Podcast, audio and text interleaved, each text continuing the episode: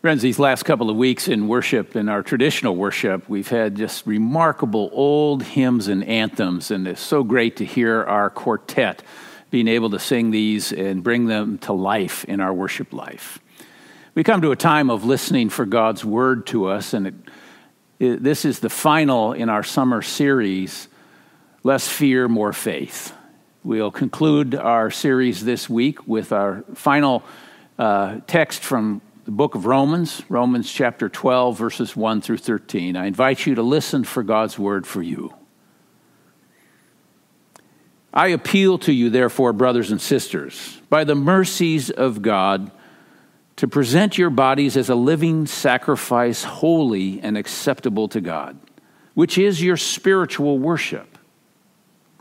Do not be conformed to this world, but be transformed by the renewing of your minds so that you may discern what is the will of God, what is good and acceptable and perfect. For by the grace given to me, I say to everyone among you not to think of yourself more highly than you ought to think, but to think with sober judgment, each according to the measure of faith that God has assigned. For as in one body we have many members, and not all the members have the same function, so we who are many, are one body in Christ, and individually we're members of one another. We have gifts that differ according to the grace given to us prophecy in proportion to faith, ministry in ministering, the teacher in teaching, the exhorter in exhortation, the giver in generosity, the leader in diligence, the compassionate in cheerfulness. Let love be genuine. Hate what is evil Hold fast to what is good. Love one another with mutual affection. Outdo one another in showing honor. Do not lag in zeal. Be ardent in spirit. Serve the Lord. Rejoice in hope. Be patient in suffering. Persevere in prayer. Contribute to the needs of the saints. And extend hospitality to strangers. Friends, this is the word of the Lord. Will you join me in a word of prayer? Let us pray. Gracious God, we have come on this holiday weekend to hear a word from you. So speak to us now, as only a living God can. May the words of my mouth and the meditations of our hearts be acceptable in thy sight, O Lord, our strength and our Redeemer. Amen. A young man living and working in Brooklyn, New York, made his way one Sunday to Marble Collegiate Church to hear a famous preacher. And as he sat in the balcony, he heard the preacher that day say, A man or a person can become strongest in his weakest place. And then the re- preacher repeated the line, A person can become strongest in their weakest place. That young man began to think about his own weak places. He was horribly self conscious, insecure. For years, he had struggled with an inferiority complex. So it didn't take long for him to find the weakness in his own life. And the preacher went on. You take two pieces of metal and you weld them together by subjecting them to intense heat. That causes these two parts of the metals to flow together so that their molecular consistency becomes one. And they're strongest at this point. If you want to break that piece of metal, you might subject it to heavy blows and it may break, but it will not break at the point where it was welded. In other words, the metal became the strongest at its weakest place. Well, that young man began to realize for the first time that Christian faith overcomes the devastating effects of self imposed limitations, especially our low opinions of ourselves. When we bring our weaknesses under the intense power of faith and let God subject us to the white heat of His love, remaking us so we become strong in the weakest places, we come through with a new strength and a new way of thinking. Life may throw some hard blows at us, but we'll not break at that point, for we are permanently welded to Christ, and our molecular structure has changed. The young man was transformed by that idea and the work of God in his life. Later, he became the pastor of that same Marble Collegiate Church, and eventually he was awarded the Presidential Medal of Freedom from President Reagan in 1983. His name was Norman Vincent Peale. The preacher he listened to that day was Robert E. Speer. Speer Library was the name of the library at Princeton Seminary on the campus for many decades. Norman Vincent Peale had to learn how to think differently about himself, about the nature of the pressures in his life, about what it means to belong to Christ, and about the nature of living in community. Now, in describing his changed perspective, Peale wrote, quote, Whatever you think you are, everyone else will come to think you are too because you transmit it. It emanates from you. I found that the only way in the world I could overcome this inferiority feeling was to surrender my life to Jesus Christ and ask Him to take what little talent I might have and use it as He wanted. I've never had any peace at all until finally I let myself go and I let Jesus Christ take over. Now, that is precisely what Paul's talking about in Romans. We have to let go. We have to let Jesus Christ take over, directing the way we think and act, directing what we give ourselves to and for. Letting go and letting Christ take over mobilizes us, it galvanizes our sense of purpose in life. We become more fully alive and we can reach our potential. Norman Vincent Peale wrote in the book The Power of Positive Thinking in 1952. He reminded an entire generation that what we think about is what we tend to become in life. Change your thinking, and you can change your life. Well, the Apostle Paul put it slightly differently in this way Do not be conformed to this world, but be transformed by the renewing of your minds, so that you may discern what is the will of God.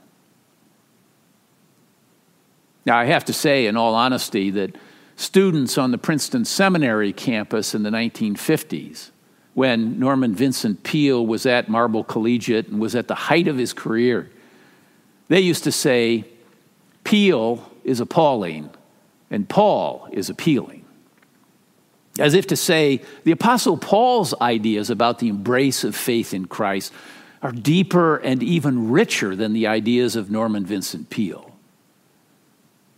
Now, not everything can be countered with just a positive mental attitude.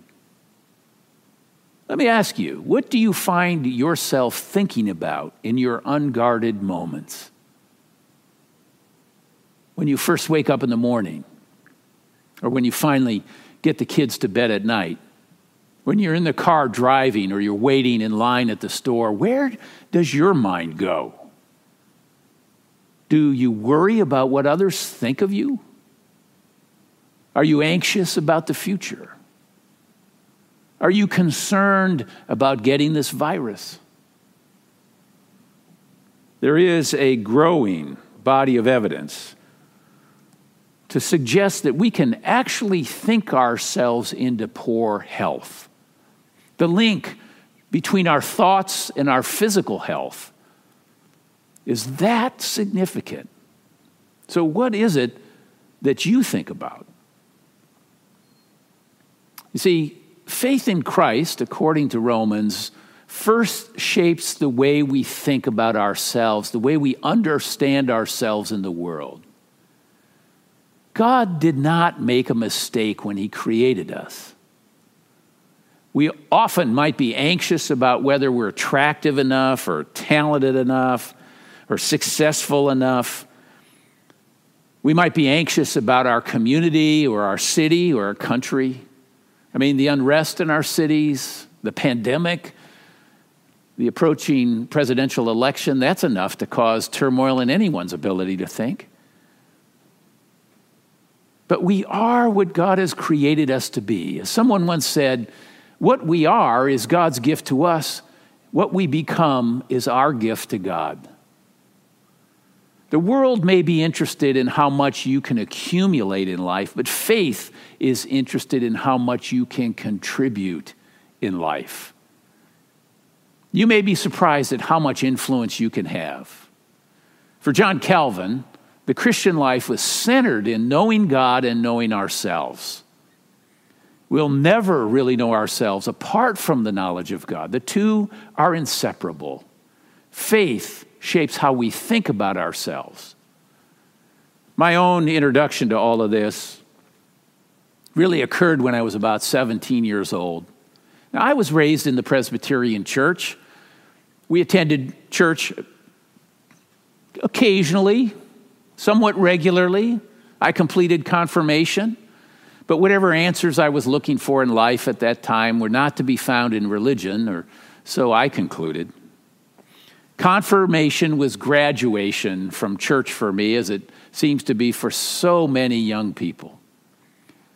I was trying to figure out who I was, what I liked doing, who my friends were, whether I was loved by someone other than those in my family. My favorite class in school was recess. Being the second child in a family of five children, I absorbed an unfair share of the family's emotional energy in my teen years. One adult in my world in high school was my young life leader. Darby was old enough to be my father, but he had this amazing ability to relate to young people without judgment.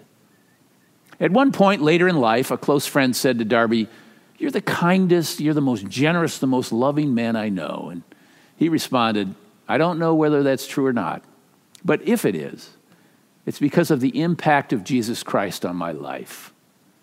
I was a self centered, self interested, callous, uncaring college student, and when I came to faith, I really didn't care about other people.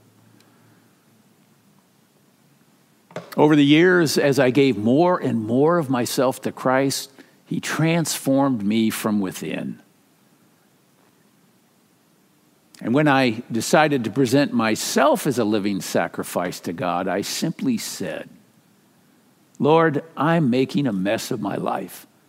If you can do something with it, if you can do something with me, become Lord of my life. I give myself to you. My life is now yours.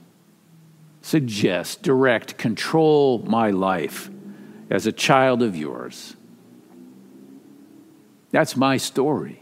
And my story is not everyone's story. And uh, giving your life to Christ doesn't mean you end up going into the ministry. However, you may find yourself living more for others and with others. You may find that that surge of new life and energy that fills your sails and lifts you from the doldrums moves you to caring. Somehow I knew then that I could not simply pick up my old life. As Paul puts it, if anyone is in Christ, there's a new creation. Everything old has passed away, everything has become new. So I felt this surge of energy and new life, and I wanted to know everything I could about it. I wanted to drink as deeply from this well as I could. So I started reading and praying daily. I'd wake up every morning, I'd start the day reading scripture and praying for at least an hour. I memorized passages and I bought commentaries and I attended Bible studies, and I was being transformed in my thinking, reformed in my behaviors and outlook. I had to be schooled in the ways of Christ. It was an intense period of my life. This new wine simply didn't work in the old wineskins anymore. So I left home and spent three years in Montana working and going to school. And I started every day with reading and prayer. And it was transformational. My days were spent working cattle ranches, building haystacks, feeding animals, driving manure spreaders. And in the process, I was learning to work and I was learning to think and I was learning to love. I was becoming strong in the weak places myself. I was becoming more fully alive, and I was reaching my potential by putting my life back into the hands of the very one who created me. Faith in Christ shapes us, it shapes the way we think about others. So Paul writes, Let love be genuine. When we finally let ourselves go and we let Jesus Christ take over, we find we're no longer competing with others. Instead of trying to look like everyone else or look better than everyone else, we become our own unique child of God. And strangely, we become more free when we submit ourselves to God and God's demands and control. Freed from all of our self interest and our self improvement programs, we become more interested and invested in the lives of others. We find ourselves contributing to their lives in ways we never imagined. Neighbors become friends rather than just people who we live next to. Rather than calculating whether relationships are going to improve our social image, we find ourselves befriending people of all kinds we go well beyond those in our own tribe. Genuine faith shows itself in its effect on our relationships. So, what do others say about you?